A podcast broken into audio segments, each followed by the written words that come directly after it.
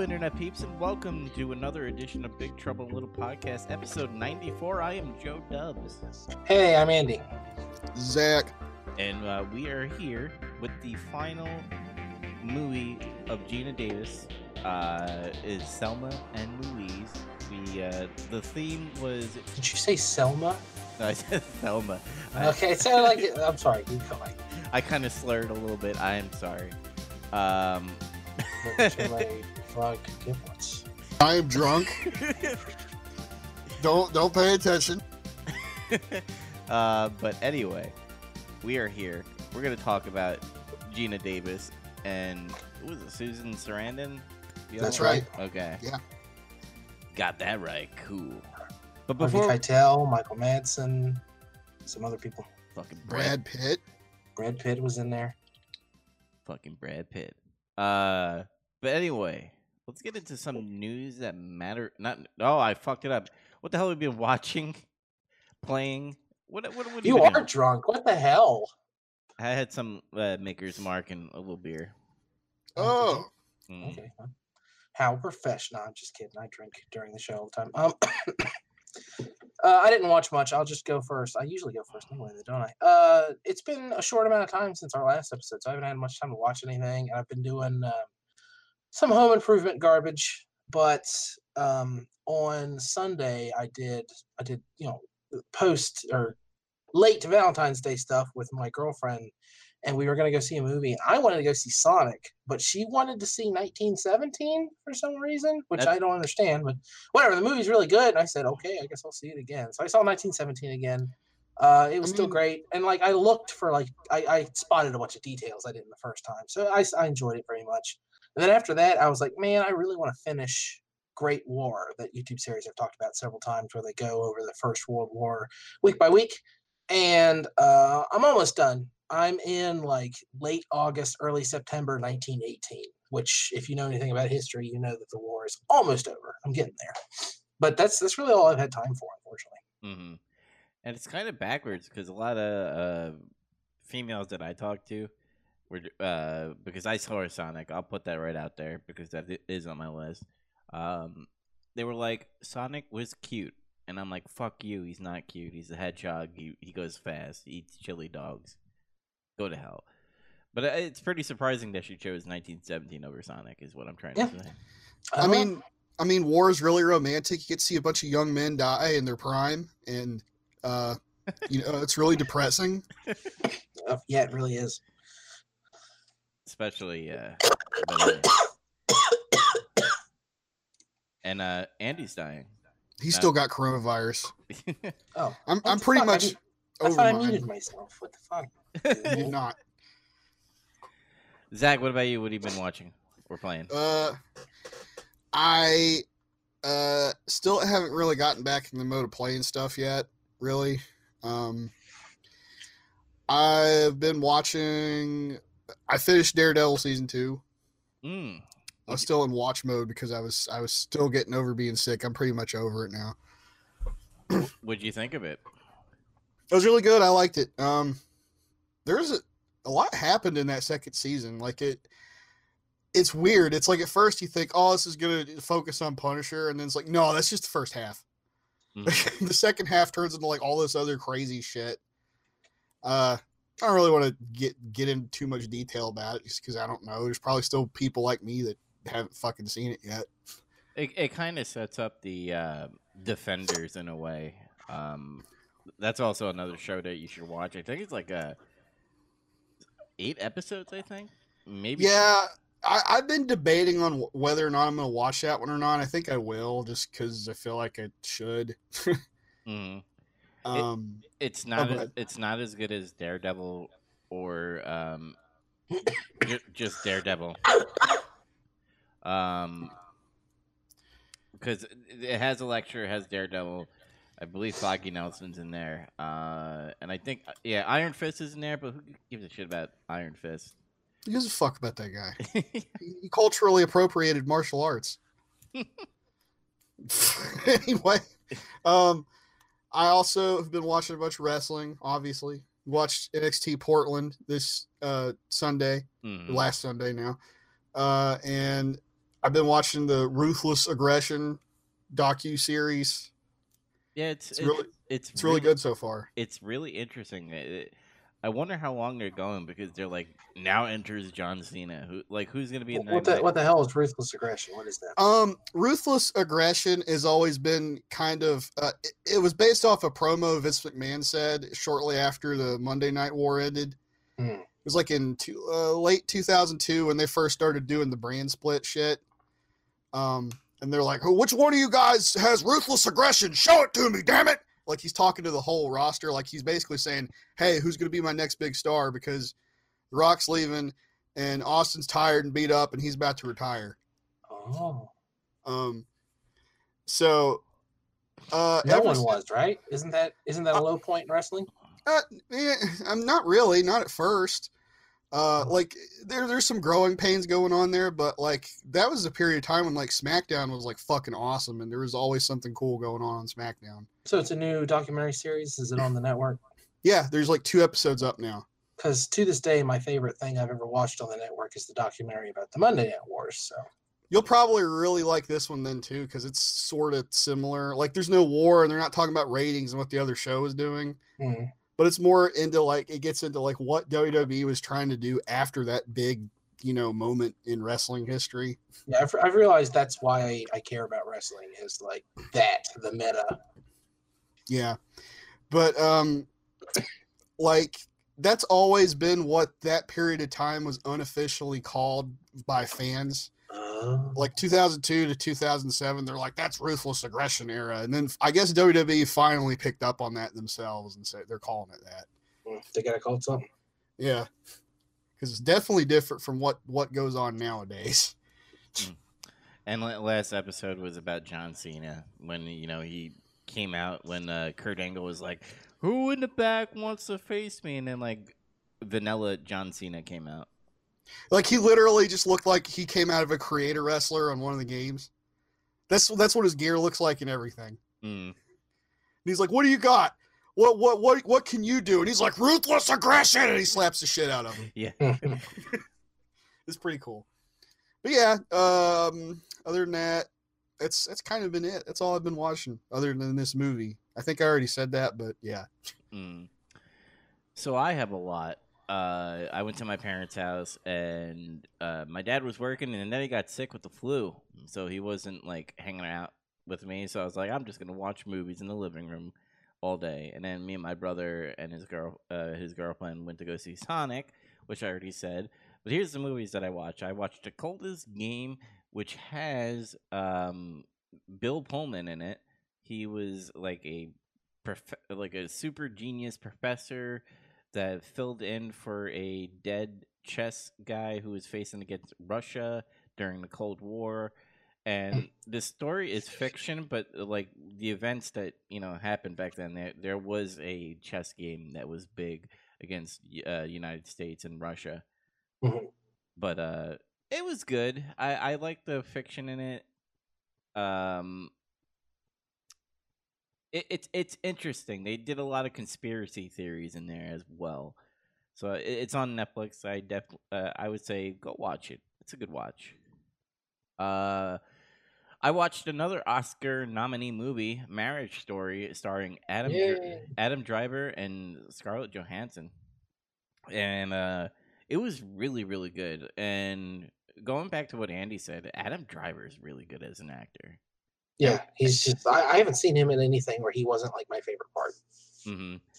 Uh, this movie is basically about a, a Broadway director and a, a Broadway director who is uh, Adam Driver, and Scarlett Johansson is like a TV star, like a big TV star that showed her tits on TV. And she went to go work with Adam Driver. They got married, and then shit happens, and they're going through a divorce. That's pretty much the whole story. And it, it- what I loved about this movie is that it's in like three settings and it's all dialogue. There's like no action, just straight up dialogue. It's a drama. hmm Really, really good. I also rented uh because I like I said last time I usually give uh bad movies like two tries. So I tried Terminator Dark Fate again. Um Ew. and The second go around, if I could take my Terminator bias away and be like, well, if this person didn't die and this event happened, what is the whole point of the Terminator series? The writing is actually pretty good. I'll say that. Um, Is it is it worth watching? yeah, I, I'll, I'll, s- I say it's worth watching if you just ignore everything that happens in Terminator and not care about um, John Connor that much, even though Well, that's impossible because T two is fantastic and like one of the best action movies ever made. Mm. But uh, But, but I'll try. I'll try for you. people try to do like this whole SJW thing, like oh the female strongest and all that stuff. But well, it, get that out of your head. It's a good movie. Fucking Linda Hamilton, greatest Sarah Connor. Um, I, I forgot the other chick who is the other hybrid Terminator human person. uh, Something Mackenzie, I think. Uh, she was really really good, and the person that they're protecting, Danny, was okay. I wouldn't say amazing. But yeah, go watch it. Really cool. It was like five dollars to rent on Amazon. Um, with coronavirus going around, I decided to watch this movie called Contagion, which has Matt Damon, Gwyneth Paltrow. Um, I I keep on forgetting his name, Morpheus from fucking Matrix. And I, I mean, that's Morpheus. That's just who he is. and uh, Andy's fixing my spelling on our Google Doc. I spelled I wasn't gonna say anything. It's- Look, he's drunk. He's had a few brewskis. He's made some spelling errors. He's forgotten things. hmm But uh, that that movie is really eerie to the coronavirus because uh, they still don't know what the origin of the coronavirus. Either a, it's a biological weapon that escaped, which uh, that's a conspiracy theory. But the other logical thing that happened is that it came from bat soup, and Apparently, that's not true.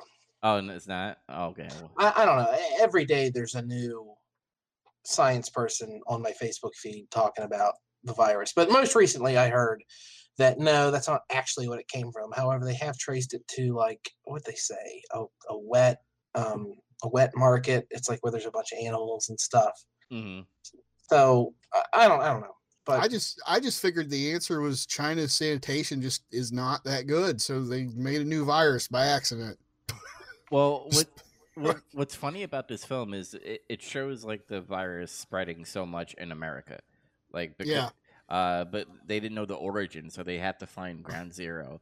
And uh, spoiler, it's not really a spoiler, but at, the end, it originates from China, and a bat eats a fruit from uh, one of the tree, like a banana or something, and drops it in uh, in a farm full of pigs, and the pigs eat that fruit that the bat was eating, and then so pretty much the bat was infected.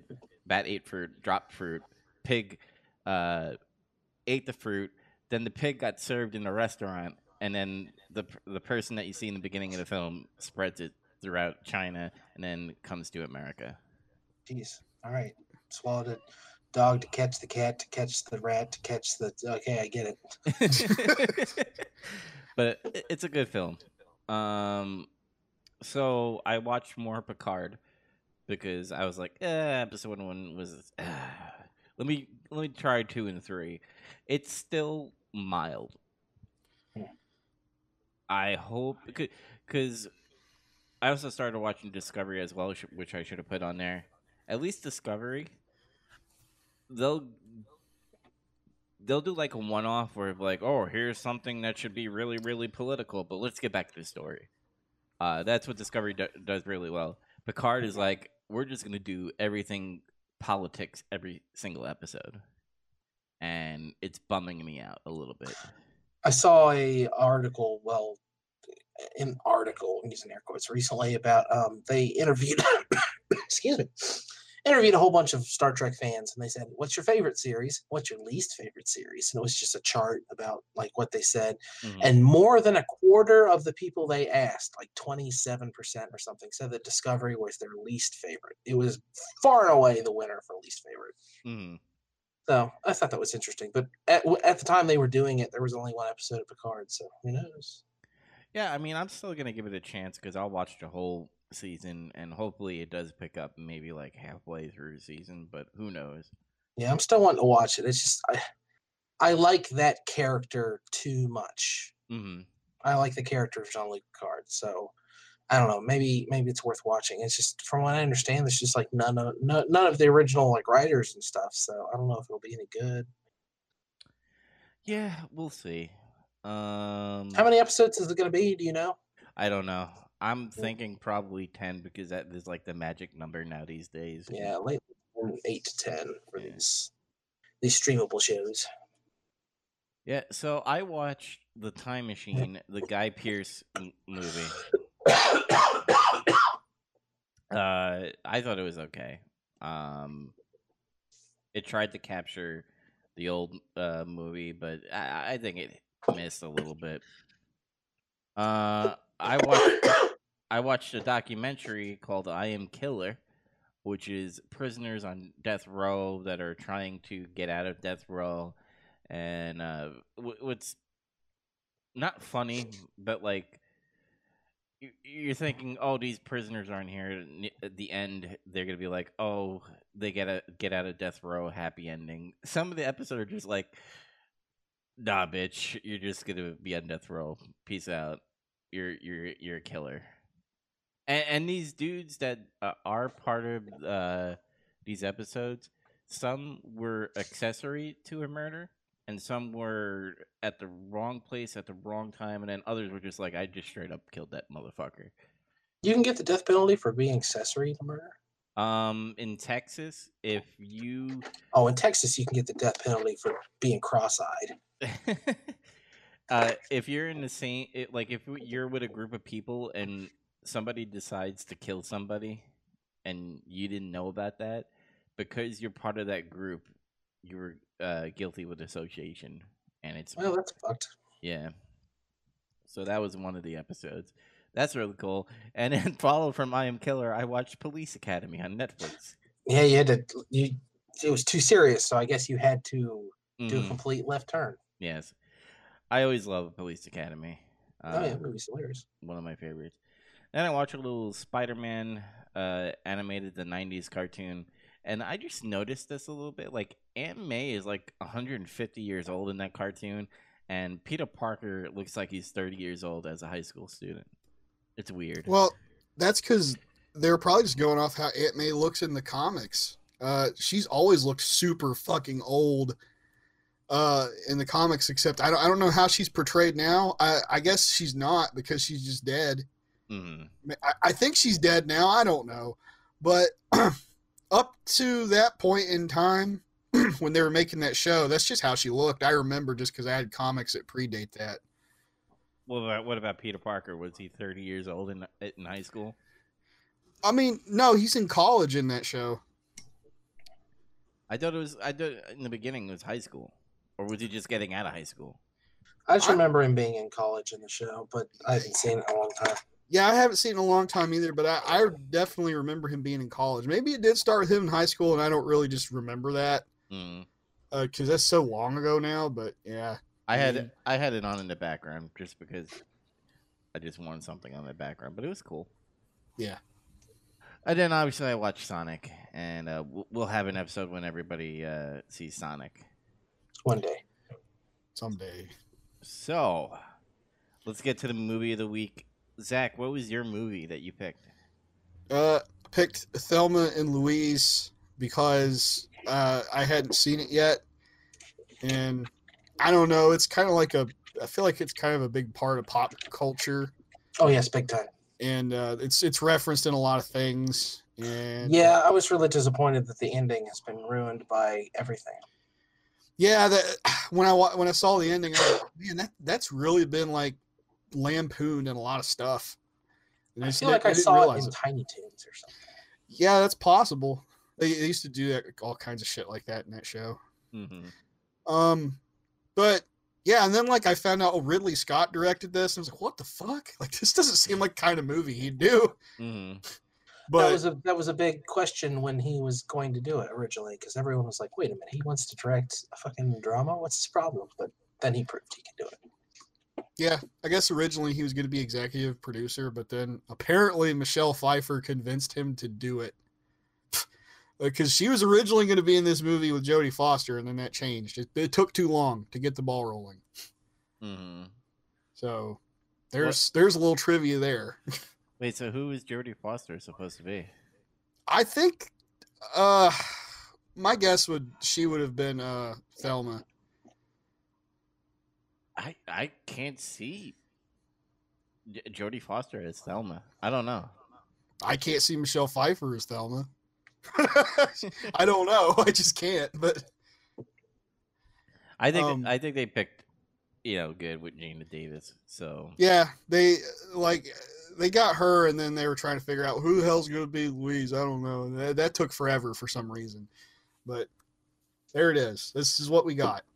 hmm So, a uh, little uh, plot, real quick. Uh, both of them are just like, we're gonna go on a vacation, and uh, they go on a vacation. And uh, while on the road trip, they go to this bar, and this creep is like, "Hey, dance with me," to Thelma, and then Thelma gets raped or about to get raped.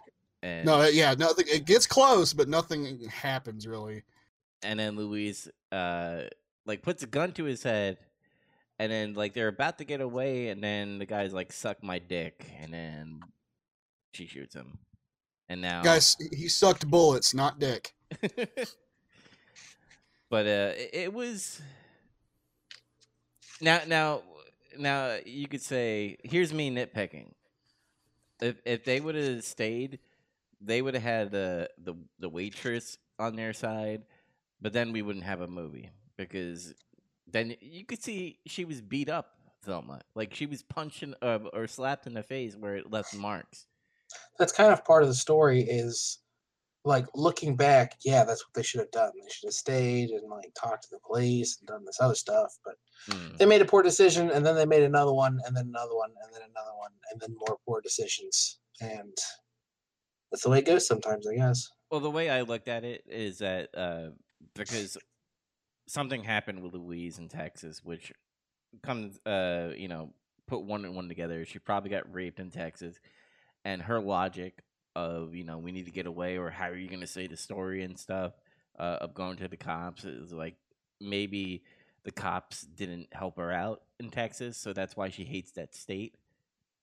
Because I, I I really can't see a person hating a whole state because of one person what they did. The only reason I could see her hating the whole state is, you know, the law not helping her out. The justice system in Texas failed her. Yeah. She makes the, she makes the point that like, and I think they both say this.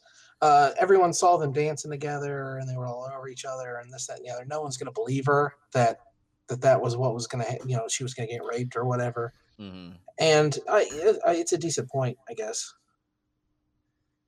Yeah, but then, you know, cut to the waitress and she knows the type of what that guy is, but she also in another breath said, I can't see those girls doing this. So Yeah, keeps I mean sometimes you want you want to pull on the the thread, the loose thread in the sweater, unravel the whole thing. You could do that to like a ton of movies. Mhm. Um, Michael Madison is really fucking young in this movie. I think this is no, he did Reservoir Dogs. Uh, That's after year after this. That's right. Mm. He probably started doing it shortly after he wrapped this movie up, though. And this is ninety one, right? Yeah, Yeah. I always keep thinking in my head Reservoir Dogs is ninety, but it's ninety two. Yeah, and I got confused on this. Uh, uh, um, Louise, is she married or not? No, No, okay. Because I kept on thinking, was Jimmy the husband or boyfriend and stuff? Well, no, he like proposes to her when he turns up. Yeah, but I, I, I was. Sometimes I lose things in the, uh, the script or the scenes and stuff where I just don't listen to it, and I'm like, wait, is that her husband? Why is she? Why is she telling him all this stuff, or about to tell him this stuff? well, pay attention, damn it. Oh, there's some. Yeah, get off your phone. Quit fucking around. I'm not even on my phone. I just fucking What- what- zone zone out what- sometimes. Quit Next fucking movies we choose are all gonna be subtitled, so you can't do this shit anymore. um. So, would you th- would you think of Har- uh, Harvey Keitel as uh, Hal the detective? I always He's, he's one of my favorite parts of the movie. hmm Yeah, he kind his um demeanor in this movie went up and down for me because one he was like being this like super hard detective and then I guess he looks into these girls and their back backstory and then he like wants them to be safe, wants them to uh make sure they don't get shot. I So- think he had a lot of it figured out. It Mm. seems to me like he's he pieced it together when he's talking to the waitress and a couple other details, and he interviews people about them. And he realizes that they aren't really like murderers or anything like that, and he starts getting pieces from JD and from Jimmy, and he realizes that they're just like in over their head, and this isn't who they are. And so when he says, "Hey, just come in and talk to me," it's clear that that's what they probably should do, but uh, they don't, and that's it's kind of it's kind of what makes the movie good, though, is is that story is that they keep going. And Mhm. it's tragic. Yeah, and it's like the emotions are going like a roller coaster in this one because like after they kill that guy, uh Velma is like freaking out, doesn't know what to do. She wants to go to the cops, but then Louise is like, "No, we can't go to the cops because of these certain certain situations." And then um here's what confuses me a little bit. And I don't know. Maybe I'm just nitpicking, maybe I just don't know because I'm not a female. Um but like she goes back into that fun and wants to you know fuck brad pitt pretty much which she does at, at, at some point Hmm. wouldn't you be scared to get in that situation again after going through that horror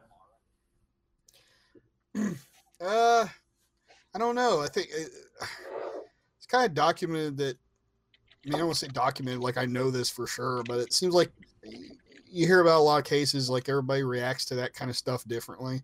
mm.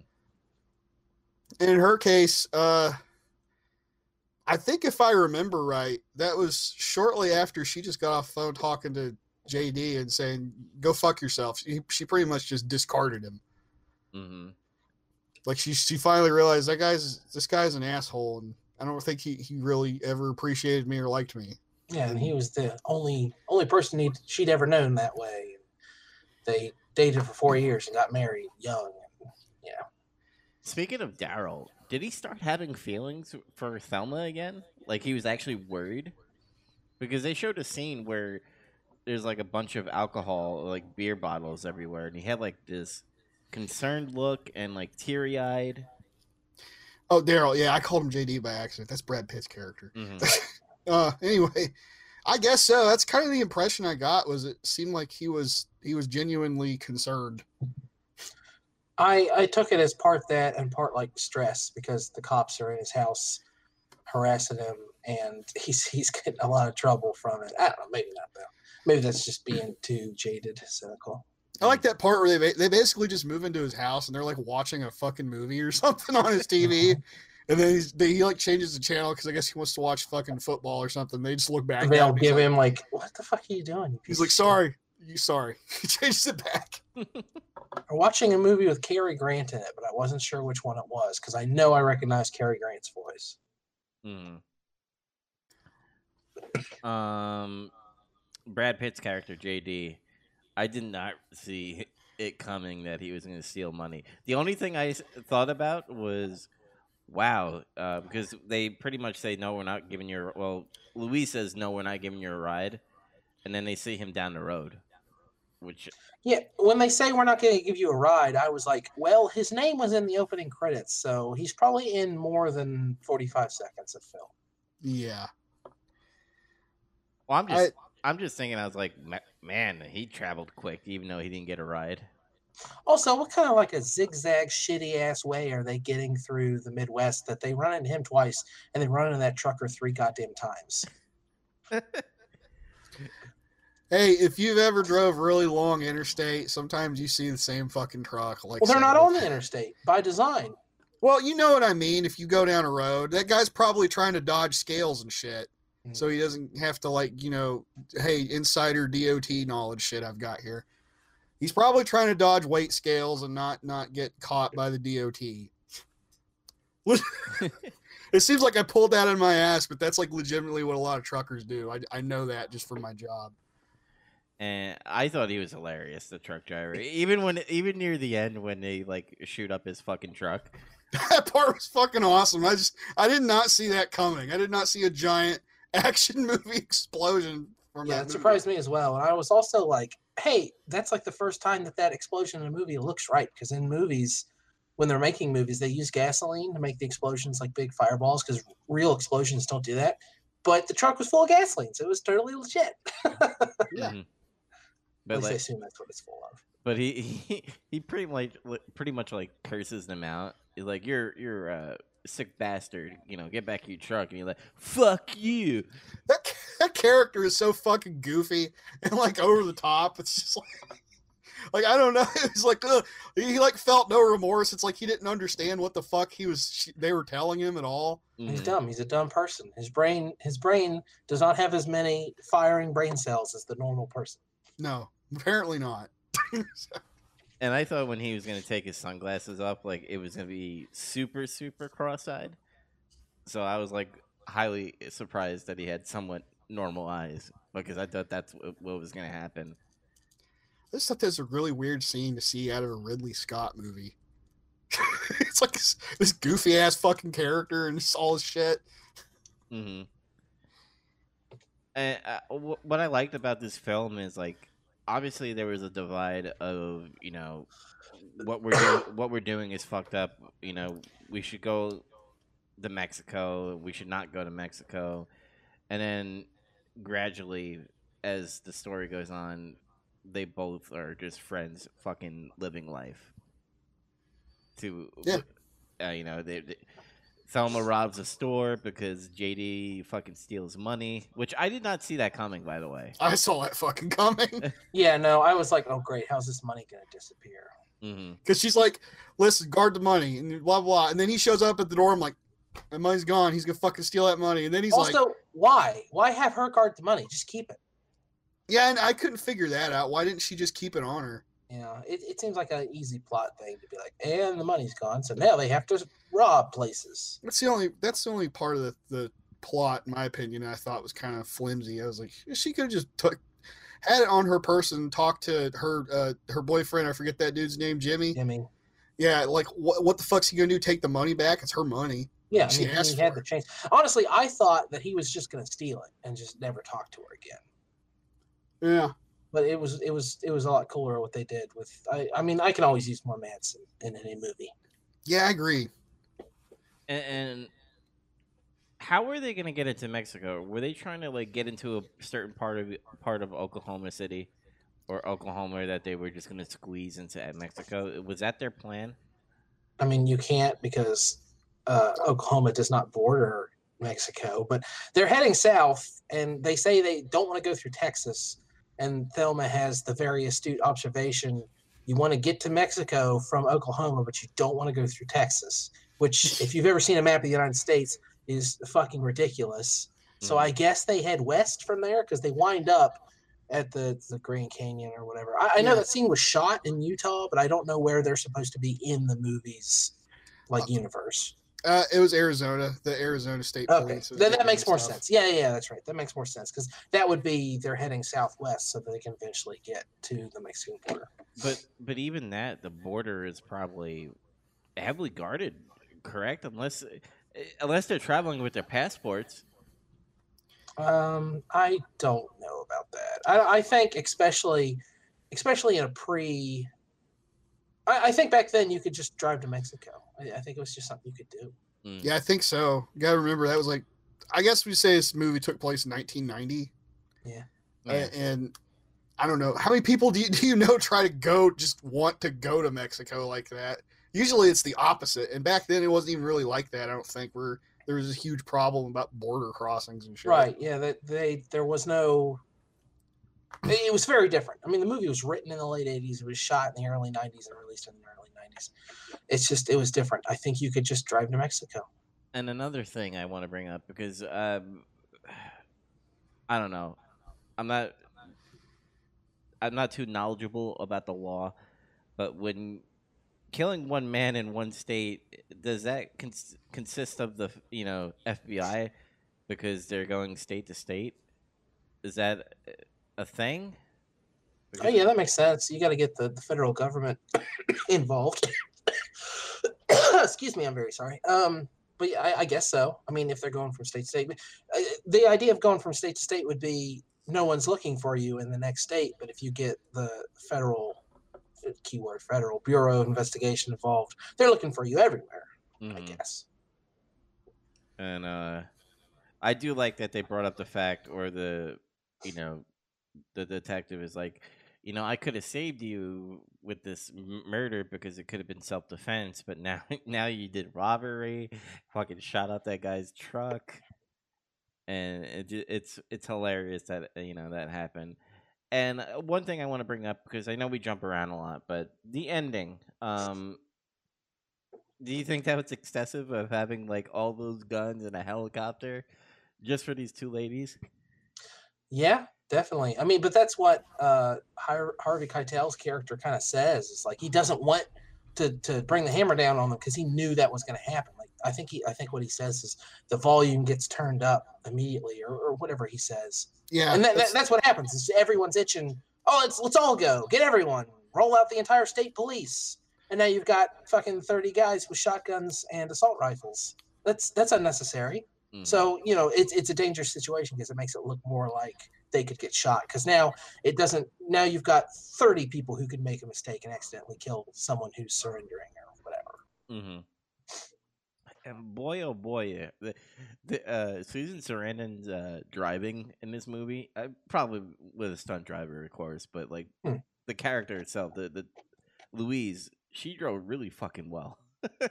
I'm impressed that that Thunderbird held together throughout all of that off-road driving, like off and on throughout the movie. The car, that car was a trooper. I'm sure they used, you know, like fucking six cars throughout the movie. I'm sure one had a camera rig and one was for stunts or whatever. But you know what I mean.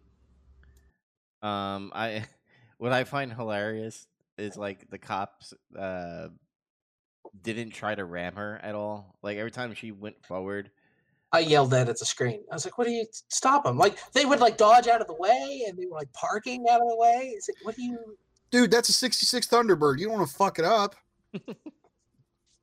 but like even the cops that were like chasing her, like they did these flips and stuff just to make it more actiony. Yeah, it was a little silly. Yeah. Um, I don't know what else to say about this movie. Uh, Christopher Makes- Mc. What's up? Oh, I was gonna say, it makes me want to go on a road trip. Yeah, uh, well, without without the murdering and robbery, of course. Uh, Yeah, you go on your road trip. I'll go on mine. Yeah, I don't know about you, man, but that's the kind of road trips I go on. Murder and uh, fucking robbery. Which, by The, the, way, difference is I get away with it.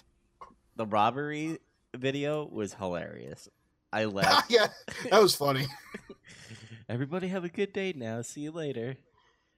I thought what was gonna happen um, was see, like the owner would come out with a shotgun and start shooting at them, but surprisingly, that didn't happen. Instead, we got that weird scene where uh, Louise was like all mopey because she, you know, lost the money, and like this person in the diner is like staring at her. I I didn't understand that scene at all. Oh, really? I thought that was like one of the best parts. I, I really like that scene because it's like right after.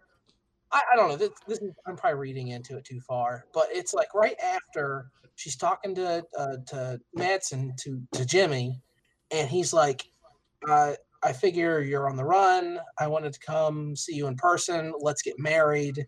I love you." And she's like, "Well, I love you too." And she's she's saying, "No, we should we should part ways. And obviously she's upset about that. And now also the money's missing, so she's upset about that. And she sees like this old woman looking at her out of this window, and it reminds her of her own age and like how she's you know not getting any younger. And then she like looks in the rearview mirror of the Thunderbird and it's like starting to put on uh, lipstick like to make herself look prettier. And then goes, "Oh, what's the point?" And throws it out the side of the car. hmm Like I read Oh, it, it- yeah. it's like she's she's throwing everything away because of what's what's happening in the movie. And like she she's she threw away her last opportunity to be happy with Jimmy and a lot of other things are going bad and she's still like happy to be on this adventure with her friend and stuff but like it's a moment of reflection and she starts realizing like the cost but then you're right back into it she comes out and start the car I, I robbed this place we got all this money now so Mhm. it, it like jerks her back into the Reality. reality. of the movie. I don't. I I- again, I might be completely misreading what the director and the screenwriter wanted me to get out of that scene, but that's what I got out of it. I thought it was really good. Makes sense. Makes sense. Uh, I guess we'll move on to the uh, the ending, uh, where the, they had the cops behind them and a helicopter with like sharpshooters and everything, and uh, they turn the car around and just kill themselves. Well, do they? You- Huh? Yeah, you Do think- they? I mean, no, no. It cuts out in the middle. You don't know. yeah. Grand Canyon, Firebird. You guys are like fucking boring. I mean, I, I, I could see. I don't Yeah, know they how else to died. take it. They, they fucking died. There's no proof. You don't know that. I, how else can you take it? What if they landed in the water and got away? Water in a desert. There's a fucking. Grand It showed. It, it Colorado showed. River's at the bottom of the Grand Canyon. Yeah, Oh, they showed it in the shot. I mean, I'm just fucking around. I'm fucking around, but like, come on. say, are you serious? I can't tell. Are you a Hollywood movie executive? No, this is gonna have a good ending. We're not releasing this. I mean, he is kind of right. You don't see it, and you It know, cuts out in the middle. It, it- that's I've always heard that was a point of contention for fans of that movie. Really? Was like, yes, it's like, no, they made it. It's like, no, they fucking died. Like, Oh, it, I- it's really simple argument, but Th- There's no like the thought. excuse me. The thought did not cross my mind that they would survive at all. through I think- It- it's not a cartoon. I think it's more like a sentiment thing. It's like what you choose to believe rather Okay, than what really happens. You know, like the But, you know. spirit of it, or yeah, whatever. Yeah. I mean, the, There's an alternate ending to this movie. Is there? What is it? it's pretty much the same thing. Uh, it's it, there was a collector's edition of the DVD or whatever, and it was included. But it's on YouTube now. You can just watch it. It's like a few minutes long. So I watched it. It's the exact same ending. They still drive off the cliff, but you see them falling, and the car disappears. And uh, Keitel runs all the way to the cliff side and like looks down at them. And they're playing um, uh, a BB King song. I can't remember which one don't look down or or don't don't look down now. I can't remember. Something like that. And it's pretty cool, but what they went with was better, I think. Yeah. I mean, it, with Zach's logic, or just like just throwing it out there, uh, what he said, you know, with you know they could have landed in water. They could have in the you know midair, just like bail out of the car and jump into the the river that's there. But Like, like I said, it's more. I think it's always been more the sentiment of it. Do you choose to believe, oh, they got away, or do you just fucking, yeah, they died? I, I I saw it as, do they you know keep the trip going? They're dead, brother. Yeah, um, well, no, no, no, no. I am saying they're dead, but you know, keeping it going by just get going off this cliff. oh yeah, they didn't. They didn't get them. Yeah. Yeah, which I, I I appreciated it, and then you know, I see him as dead because right in the midair they just they fade it in white, and then they do like flashbacks and stuff of them in the beginning of the movie. They're just them being happy, uh, which you know. I say they're dead, but anyway. Any final uh, thoughts on this movie before we move on? Uh, this movie is extremely good, and I understand why it's part of like the '90s cultural zeitgeist. Um, Yeah. It probably would have won a lot more awards if it hadn't released the same year as Silence of the Lambs. It's kind of you know uh, it's a bummer for Thelma and Louise, but it was Silence of the Lambs. It won like fucking everything, except for screenwriter, which um, whatever her name is, the woman who wrote this got. So yeah, that's cool. hmm Great movie though. Great movie. Zach, what about you? Uh, I got. Uh, I liked it a lot. Uh, actually, and yeah, pretty much what Andy was saying. I see why this was like a big part of pop culture, '90s stuff, and it's continually referenced to this day in a lot of things. Mhm. Um, but I got I got a couple other little pieces of trivia here. I didn't bother to investigate this, but apparently the trailer presents this film as a comedy. Good. They need Like, to do I- that more. I haven't verified that, but that's that's hilarious if that's the case. That that needs to happen more. I wish movie studios would get more creative with trailers. I like when trailers have footage that isn't in the movie. I like when it kind of presents it slightly different. That's people great. get people get pissed off about that though. fuck them. This is what I want. It's not about them. It's about me. I mean, I agree with you. I don't fucking care, but I just think it's funny. People get pissed. That's not the movie. It's like they did this shit forever, like forever ago in movies, and now you're bitching about it. Like I don't understand. Like Uh, I miss the good old days when Alfred Hitchcock would just come out and just talk about a movie. Like it's not even scenes from the movie. He just like looks at a staircase and he's like, "This is where it happened. This is where the terrible thing happened." And it's like, "Oh, what, what terrible thing? I have to see this Hitchcock movie." Yeah. Um apparently this this part for for JD Brad Pitt's character was like a hot button item when this movie was getting made.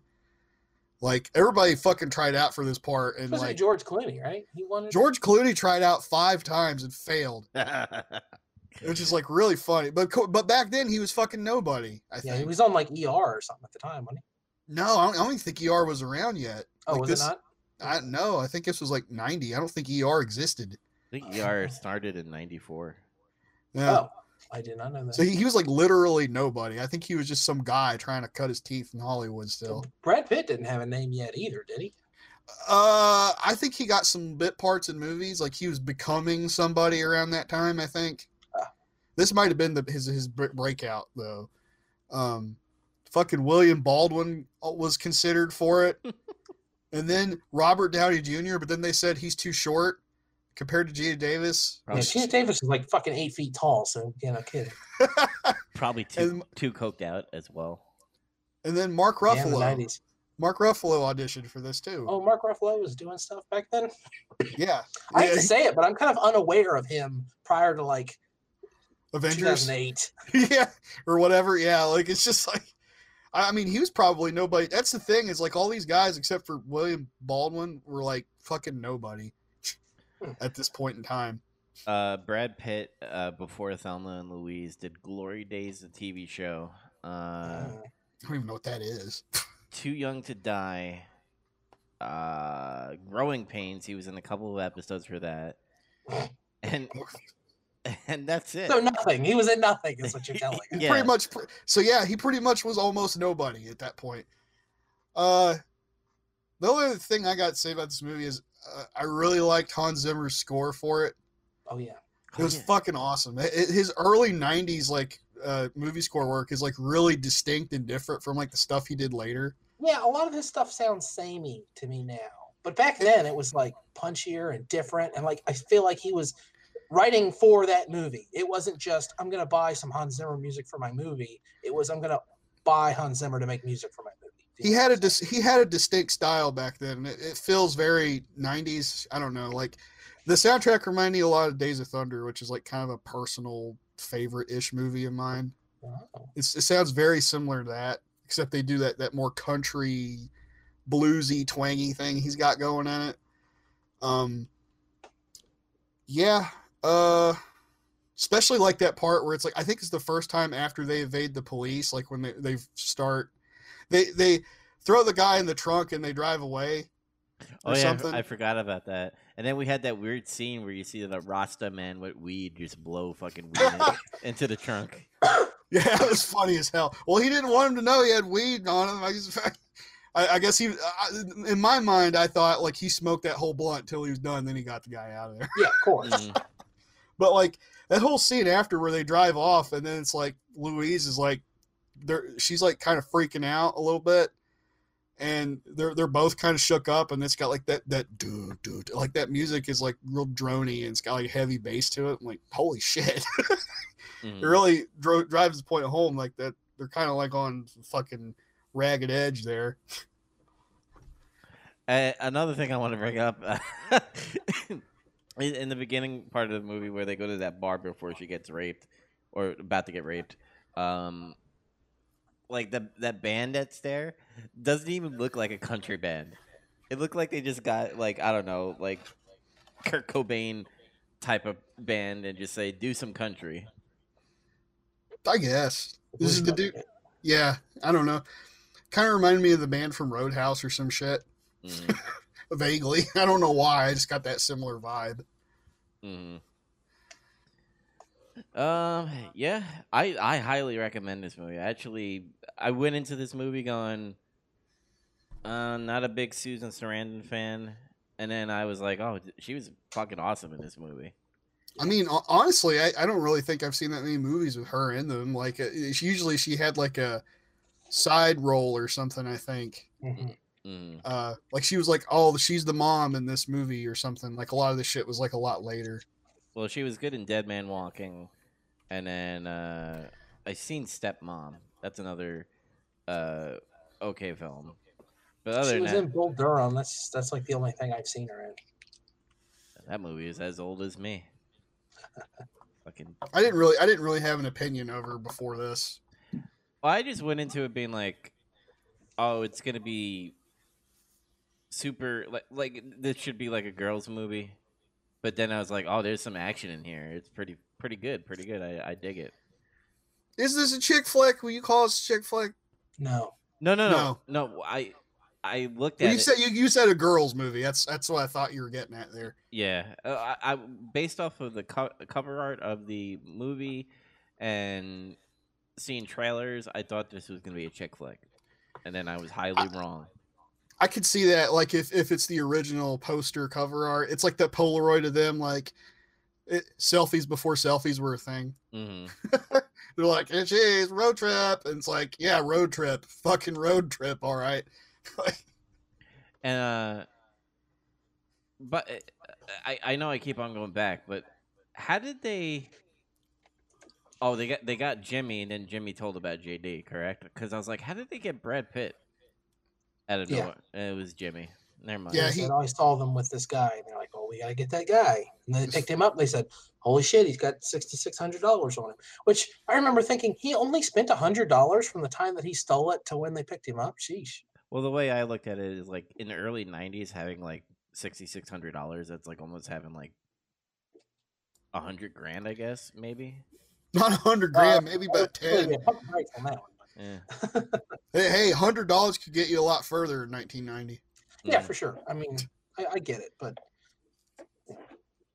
After stealing money, I would think he would like be long gone.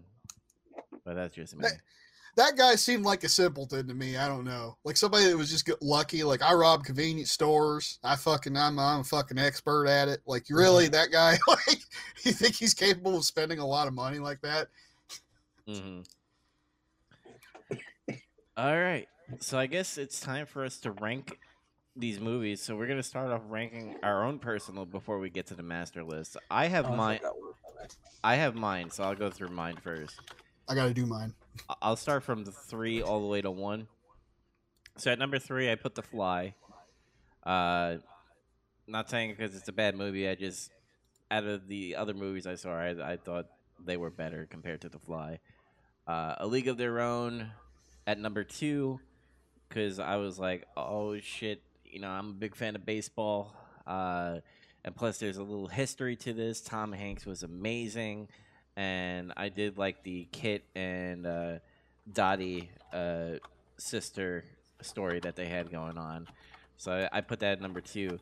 Uh, obviously, number one, uh, going into this movie, thinking that it was gonna be a chick flick, and then being totally wrong and finding Ridley Scott directed it, and just the story from beginning to end was really good. I put Thelma and Louise at number one.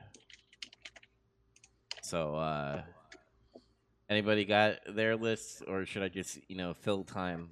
Keep, keep time? Um, yeah, no. Uh, Thelma and Louise is definitely number one. I don't know. Two and three is kind of you can almost flip a coin for me. It, it's so unfair because The Fly is so completely unlike either one of these other two movies. League of Their Own and Thelma Louise have some things in common, but really not that much. Um, I think just to be different, I'm going to put The Fly at number two and then A League of Their Own at three. which is really hard to do because I fucking really liked A League of Their Own. But I think it also stems from like we were saying. I'm just I'm a fan of baseball. I like baseball movies. Mm. Um, I, I can't get over how hilarious Jon Lovitz is in the beginning of that movie. But yeah, just barely, barely, barely, barely. But uh, Lun is definitely Thelma and Louise, no question there. Okay, Zach, what about you? Uh, I put a league of their own at three. Um, I I really liked it. I liked it a lot more than I thought I was going to. Mm. Uh, but I put The Fly at two because, for me personally, I think that movie is a lot more rewatchable than League of Their Own. uh, I'm a big sucker for the '80s horror shit, and it, it, it totally fits in that category. So that that movie plays more to my uh my tastes in Mm. general. Uh, I, I've liked that movie. Uh, that's probably one of the first horror movies I ever really str- like struck a chord with me, and I was like, that, that movie's fucking cool. It's crazy. Uh, That that's probably the first one, honestly. Okay. Um, and then Thelma and Louise is one. It's we just rambled on about it. I think longer than the other two movies. So Mhm. All right, so Maskerless. I mean, I'm not gonna fight it. I- think the only reason why I have The Fly at number three is because I'm not a big uh, Cronenberg fan. I mean, I, I dig The Fly over um, Videodrome, but I don't know his his disgusting gore that he usually has in his film. I'm just I don't I can't eat anything while I watch his movies. it grosses you out. I mean, I watch, I eat stuff. watch Eastern Promises. Watch A History of Violence. He's a great Yeah. director. You got to get around the fact that he just uses body horror and gore. Mm. That the I'm- I'm- gross I'm out not- shit was like a phase for him, pretty much, wasn't it? Uh, I mean, a phase that lasted like 15 or more years. I think. I don't know. Yeah. I haven't. I haven't seen everything he's ever put out. I, I'm not sure. I mean, I think like I don't think he's done any more movies like that. Like he kind of just went to like I'm doing a, a serious film now. I mean, Yeah, I'm not saying he- that that's his his Yeah. intention, but Yeah, he makes like Cosmopolis and shit now. yeah, Mm. he had his fun. I think. yeah. But uh, in all seriousness, not just to to the two of you, but to our listeners too. Like, uh, we've watched two Cronenberg movies, and they both have that gross out kind of deal. And if you love the gross out stuff, you got to see Scanners. You've got to see um, uh, the Brood. You've got to see, but you know that stuff too. But but seriously, like he's a great director, and he gets around to proving it twice over. Yeah, I'll, I'll give him a shot on those other movies that you said before. Uh, Maybe I'll find an excuse to choose one one of these days. hmm So, so what I'm trying to say is I'm not gonna debate too much since it's a two to one kind of thing going on. Since you guys have the fly at number two, so on the master list I am conceding. So the fly is at number two, and Thelma, uh, not Thelma, uh, a league of their own at number three. Sure. Okay. Cool. So we finished the Geena Davis happy birthday themed uh movie watching. So now I am going to spin the wheel. Now Make the deal. mhm. we're gonna do it live because one, you'll be able to hear the the spinning of the wheel, and then I'll tell you guys what has been picked. So Besides, fuck it. Let's do it live. fuck it. We're gonna go. So I'm gonna spin the wheel now, and I'll tell you what happens. So five, four, three, two, one, go. Spinning, spinning, spinning the We can wheel. Hear it. The wheel that spins, spins, spins, spins. She got the Price is White right wheel effect. sing, sing, music, rah, rah. So we have to pick musical movies. What? Oh shit. Yeah. Um, Jesus Christ, that's, That's n- that is not my forte at all. I gotta talk to my friend who actually knows about this shit. Um, Who, Danny? yeah, that's the one. Uh, um, we should probably choose at least one now so we can get into it. I guess technically, if you want, if you want to be technical, a lot of Disney movies fall into that though. They they yeah they are actually. Yeah. You could choose anything from the Disney Renaissance. You could choose uh, pre-Renaissance stuff. Um, I mean, really any of the animated movies for that matter. Uh, I would request try to make it like interesting if that's what we're gonna do. You know, so we don't just watch like Aladdin. Um, So I'm gonna choose this movie. I'm gonna be number one to spec, uh, speak. Uh, I've heard good things about this movie. It has two of my favorite actors, Ryan Gosling and Emma Stone. I'm gonna choose La La Land.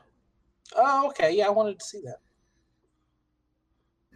So uh, I guess I'll I'll fill the void of speaking while these guys are picking their movies. Uh, oh wait, actually no, we we should choose one and then they'll pick the other ones. Yeah. Uh, hang on. I, I do want to talk it out a little more. I uh, I can't decide if I want to choose something I've never seen or something that I think you two should see. That's the hard part, right? Okay, so do you want to throw it out there, see if we've seen it? Um, I don't know. Uh, have either of you ever seen Singing in the Rain? No, I actually No. have. I actually haven't seen it. It's great. Have either of you ever seen West Side Story? Yes, I've seen that. Okay. No. Um, I haven't No. seen Sound of Music since fifth grade. Maria. Zach, any thoughts No. as to what you'll choose? I think No, I have no idea. This is going to take. I'll have to make my pick off there or some shit. Okay, so I This guess is this I'll- is probably my weakest genre, like legitimately. Okay, I'll I'll do the same then. I'll I'll have mine ready for next week okay. because So I I already have it narrowed to three or four or so, so I'll figure it out. okay. So next week, guys, we will be talking about La La Land, starring Ryan Gosling and Emma Stone. So remember to watch that movie, come back, and then we'll talk about it. Hopefully, not sing about it because I'm a bad singer. I believe it is available on IMDb TV. I think. Mm-hmm. And uh, I've been renting movies on Amazon. They're they're pretty cheap. It's only like what three to five dollars. Yeah. It's, it's not breaking the wallet. I, I should say. All right, let's get into some news that matter to us, and I want to get this right out of the way because we did talk about sports. I want to say two episodes ago. Uh, Sports. Yeah, uh, Houston Astros. Uh, last time we spoke, that uh, Manfred, uh, or I should say Manfred, who did a investigation on the Houston Astros and said that they were cheating, but only um, charged the owner five million dollars with a fine. Uh, took some draft picks and then fired uh, or banned the GM and the head coach for uh, one year and in the investigation he said that they were player driven uh, allegations but he didn't go after the players because of the play, uh, players union yeah. uh, which pissed off a lot of people now if you're houston astros and you are a pr team you want to come at it like they are really really sorry you know we're pieces of shit that we uh, cheated. Or at least say sorry. Um so they uh, had a news conference when sp- uh, pitchers and catchers uh, spring training started, and Alex Bergman was there, Jim Crane, who's the owner of the Houston Astros, and um, uh, Altuve, the guy who didn't want to take off his shirt uh, in 2019 but after hitting a home run because that's what they do apparently during these times. When you hit a home run they tear your shirt off because you know fuck my shirt. But um the the apologies were so robotic so scripted. Um jim crane was the only one that kind of spoke freely and he sounded like an idiot talking freely because he he was like we won the world series. The the the uh us stealing the signs with technology didn't impact the game at all. Uh get over it. We won the world series. Let's just move on. And then a follow-up question said uh excuse me this did not impact the game? And then he goes i didn't say that I, and clearly if you go back he says that he impact it impacted the game. And then alex correa pretty much um said that we didn't cheat during the world series but did uh didn't cheat uh well they did cheat before the world series. I'm sorry but if you cheat before the world series to get into the world series you're cheating because that impacted the game where you knew where the ball was coming and when to hit the ball which made you get an edge and win the series to get into the World Series. Uh, another thing, all the players are talking shit to the Astros and sh- and talking shit to the commissioner, and I love it. So that's what's been going on in the baseball world. I ca- I kind of wanted to get that out of the way. Um, another thing I want to bring up too about this is the commissioner warned uh, the players that have been talking shit to not throw the ball at the Astro batters or you will get suspended. So now people are talking shit to the commissioner saying, "Oh, you're going to suspend people that are going to beam the ball at them, but you won't suspend the players for uh, cheating to get into the World Series." Yeah, that's fucked. Yeah, so that's one news I wanted to get out of the way. And then another news that since you know we did the Indiana Jones ranking, uh, Harrison Ford said that he is starting to work on Indiana Five in a couple of months. Now, what does that entail? Does that mean he's going to be training to uh, get ready? Uh, people don't know. People don't know if it's a casting call in any way. So this movie is like in pre pre production. So that's a quick story. I do not want an Indiana Jones five. I I don't think we need it. Uh, I think if you're gonna do Indy five, knowing knowing Harrison Ford, he probably just wants to kill off the character so he doesn't have to do anymore. I'm surprised you didn't already. Yeah. Um, and something else I wanted to bring up with Harrison Ford. There was a uh, interview where they were talking about Rise of Skywalker, and the interviewer is like, "Were you a, a Force ghost or something like that?" And Harrison Ford, and I'm paraphrasing, he's like, "What the fuck is a Force ghost?" Mhm. Yeah, that makes sense. so I thought that was hilarious. Uh, another news: um, Tim Sweeney, who's now the Epic uh, president or owner or whatever, he's the head guy of that. Uh, is getting backlash because he made a comment saying that, you know, since our nation is so divided with politics, we should not be making games that have uh, like political agendas in any way Why not? because it's causing a division. And the the way you could have politics in games, but don't preach about it is is what he was trying to say. Like be like, "Oh, you know, don't make a game where I'm just using an example. I'm not saying he said this or anything, but be be like, "Oh, men are douches because, you know, there's a wage gap and this game is to explain that men are stupid." kind of thing. Instead of just going, "We have a problem, let's talk about this problem and see if we could talk about it you know uh, what I'm trying to find a word. Something Well, where hate, just, hating men isn't political.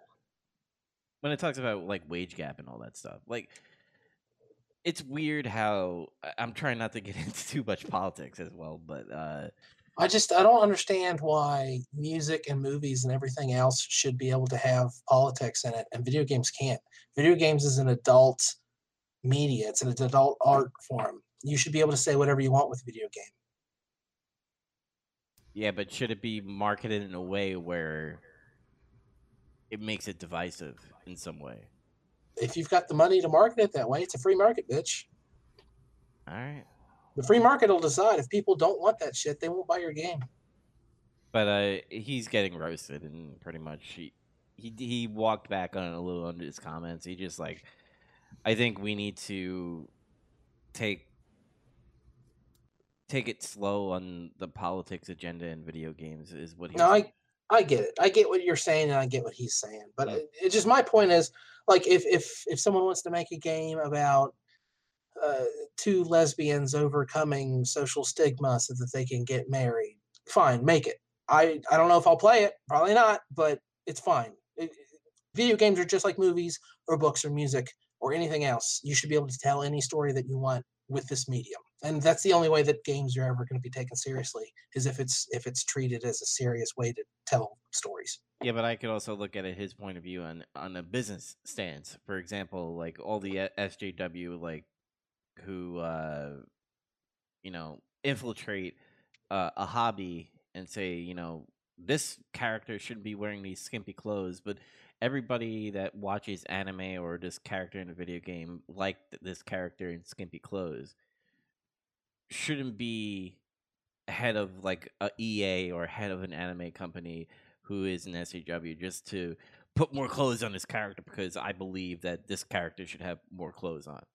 You're not you're not feeding to your fan base at all. It, it, it's more of a bad business movement than anything.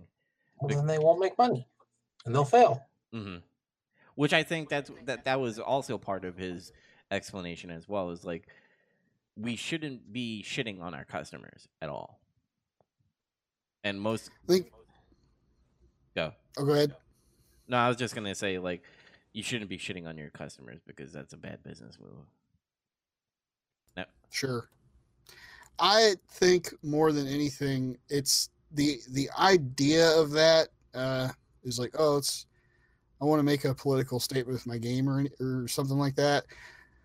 Uh, yeah, I think anybody should be able to make whatever game they want, but I think just bringing up the idea of it potentially rubs more people the wrong way than in any other medium because I feel like video games more than any other medium has that want to try to like dive into some other kind of world and just fucking you know get immersed in that than a movie or a TV show or a book or anything. hmm Some for some people that's their only escape from their boring adult life bullshit. Well, more than what a movie can provide or a book or something. And I think when you bring that topic up, it, it rubs people the wrong way a lot. It, it rubs them more raw because of that. Yeah, the the fan base for gaming is very much not the same as all these other mediums. hmm And and there is a a a big difference on like having a political statement in your game or movie then you know like for example parasite and i'm not spoiling it in any way but it talks about the um you know the poor and the rich but they do it in a way that the writing is like you don't even care about the politics anymore. You kind of forget about it a little bit but uh, the the director of parasite is like explaining that that there is you know a uh, a thing between the rich and the poor and that's why mm. the events that happen in that movie leads to the, those things and and that's why you know I don't mind that in a way. Like when they there's certain movies that I you know I don't really care or believe in certain global warming things, but I watch it and it's a good story and I I dig it. But like there are movies that preach so much where you're just like you know our party is doing this you are stupid and all that stuff and it's just like okay, this is this is retarded is there going to be a story into this at all or is it just going to be one big um you know psa about global warming is what I, i'm trying to get at as well Yeah. I think bottom line, period, there's a right way and a wrong way to do everything. Just keep that in mind. hmm That's true. Uh any anything before we move on to the, the next topic okay uh dreams i i watched a couple of dreams uh streams uh Dream Stream. Yeah, it's a uh, it's a it's pretty much a game builder. You can create anything you want. Um, and I there were I saw some Metal Gear stuff. I saw some Spider Man stuff. I saw anything, and it looked amazing. Now, a question for you guys: Do you like games where you build stuff? It- Yes, but with an asterisk. Um, with the exception of stuff like Mario Maker, which I do actually get into actually making the levels and stuff. Um, I like those kind of things because I like to see what other people are doing. mhm. Because there's always like a leaderboard. Or these are the best examples, or if not, you can Google it. And then you go, and the people who are incredibly talented and skilled, I want to play what they made. And I, I, enjoy creating things too. You know, I make models and I like writing Dungeons and Dragons campaigns. I like to create things too, but I don't have a level of technical skill that some of these other people do, Mhm. and that's why stuff like this, tools like this, are just fantastic because uh, people get to shine when they when they create all this stuff. Plus, Dreams has got uh, PlayStation VR support on the way, and when that happens, I am 100 percent on board. Okay, cool. Zach, what about you? Uh, I don't know. Uh, I never really got into like stuff like Minecraft or anything like that. Mm. Uh, I'm not sure why, but for some reason, those kind of games just don't really appeal to me. This is less of a Minecraft, more of like think like Little Big Planet. Yeah, more uh, more on a serious note than you know beanbag. It's like RPG Maker. Yeah. Yeah, well, I don't. Yeah, there might be something to that. I think uh, with some of those games, the aesthetic is was part of the reason I could never get into them. And then like Mario Maker, I know a lot of people are like really into Mario Maker, but like I could. Part of the reason I don't care about that is because I don't really care for Mario generally. Mm. uh, shots fired, I guess. but um, yeah, so maybe I'll give this one a look or something.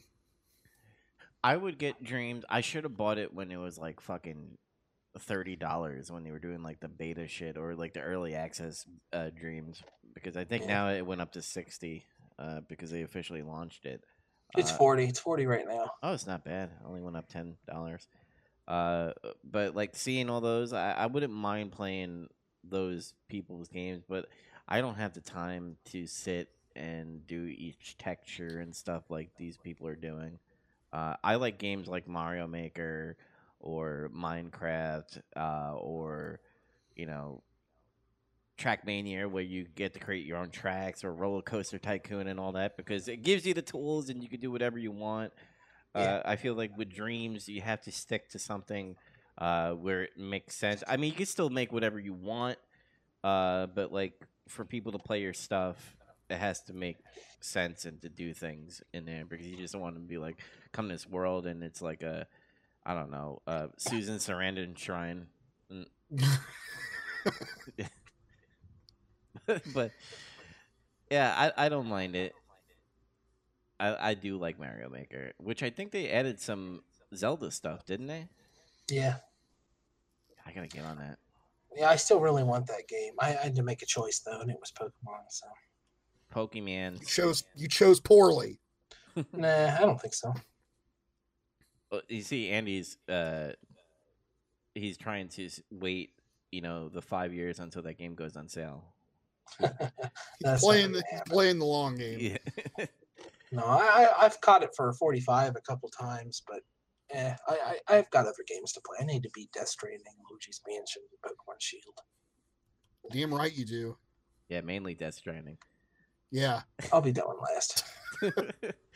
We better not be having this discussion again next week. uh, final news here, unless you guys have any news, but I have here. Uh, there was reports on website. I think it was like Digital Foundry or something. Um, PS5 possibly being four hundred and fifty dollars to five hundred dollars because of the cooling system that they're doing on there, where it's expensive. Um, It's weird. do you think Sony will let's for example, let's say it's four hundred and fifty dollars. Do you think they would cut the fifty dollars just so that they could stick with the four hundred dollar uh, amount, just like the last generation? I don't know. Did they learn their lesson from the PS3 days? That's the question. Like, who are the same people still in charge of that kind of stuff? Oh, I, I don't know. Because I, I don't know. It's it's a- it's a rhetorical question. I know you don't know. Um, I'm sorry. Um, it would be a real shame if the cooling system was the reason for a high price tag because I feel like the technology for cooling of electronics advances like super fast. So there's going to be a new, cheaper model like a year or two down the road, right? hmm Yeah. I th- I think the sweet spot is 450. I mean, fifty dollars more, in my opinion. I know, I know other people have you know different money situations, but 450 dollars I think would be a sweet spot if you know uh, if there was more power to it and that it's not going to die on me. I wouldn't. Yeah, it depends on wh- what. We still don't have a full picture. What am I getting for four hundred and fifty dollars? You know, how much backwards compatibility? Because they still haven't confirmed it, but there's been a hundred rumors about PS one, two, three, four. Um, uh, how powerful is it? What kind of VR are they adding or keeping? Uh, is that the headset model? Because there's going to be a version that comes with the headset, according to rumors. Um, you know, does it have a DualShock Five? You know what what else going on? I need more details. Um, unless the system was fantastic, I feel like 500 is the point where they start scaring me off.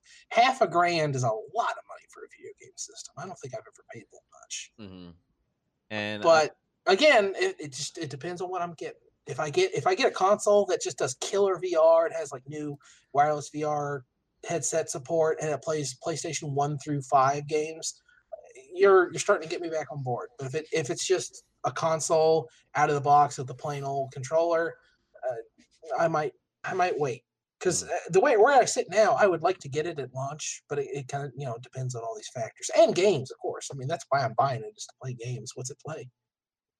And I, I, we talked about it last time where Xbox they announced their Xbox Series X, and um, I'm choosing the words that Phil, uh, Phil Spencer said when he went on the Video Game Awards. He usually Xbox they go, "We are the strongest and fastest system ever," but Phil he said, you know.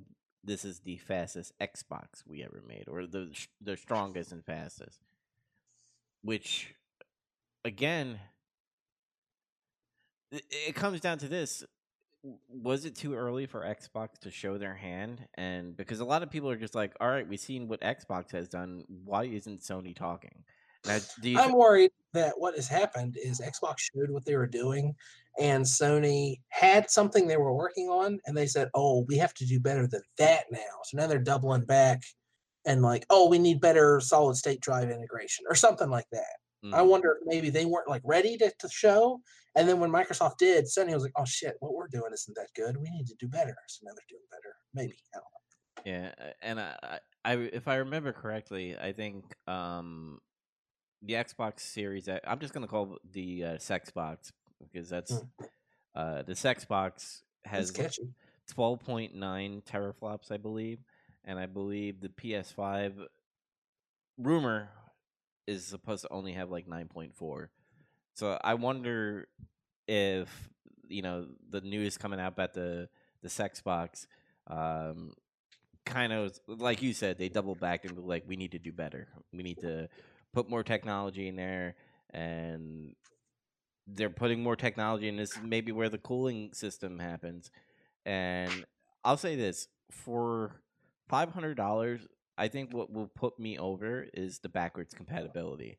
If they could put a you know one through four backwards compatibility and have a powerful system i wouldn't mind paying that $500 uh, amount but if it's like you said if it's just the console w- with a little bit better than the ps4 pro and a controller and oh we got god of war 5 in there i'd be like mm, i don't know if $500 is going to cut it. But for 450 i would pay if, if that was the case. Mhm. i think uh, the sex box is going to be um, either 400 or at least matching if sony is going to go with the 450 because they learned their lesson last uh, generation where i believe uh, the xbox one was more expensive than the ps4 which hurt which hurt them. But that's all the news i have. Do you guys have any news? No. Oh, no. no? No. no? Okay. All right i guess we'll end the episode. Remember guys we are watching la la land with ryan gosling and emma, emma stone and then these two guys are going to tell you sorry. and these Fuck. and these two guys are going to tell you what they're going to be picking. Uh, but if you want to catch our podcast, make sure you go into novnetwork.podbean.com. We're also on Spotify and iTunes. If you search Nerd Review Network, we are there. We are squared. Uh, until next time, everybody, have a good night. Thanks for listening. See ya. Oops.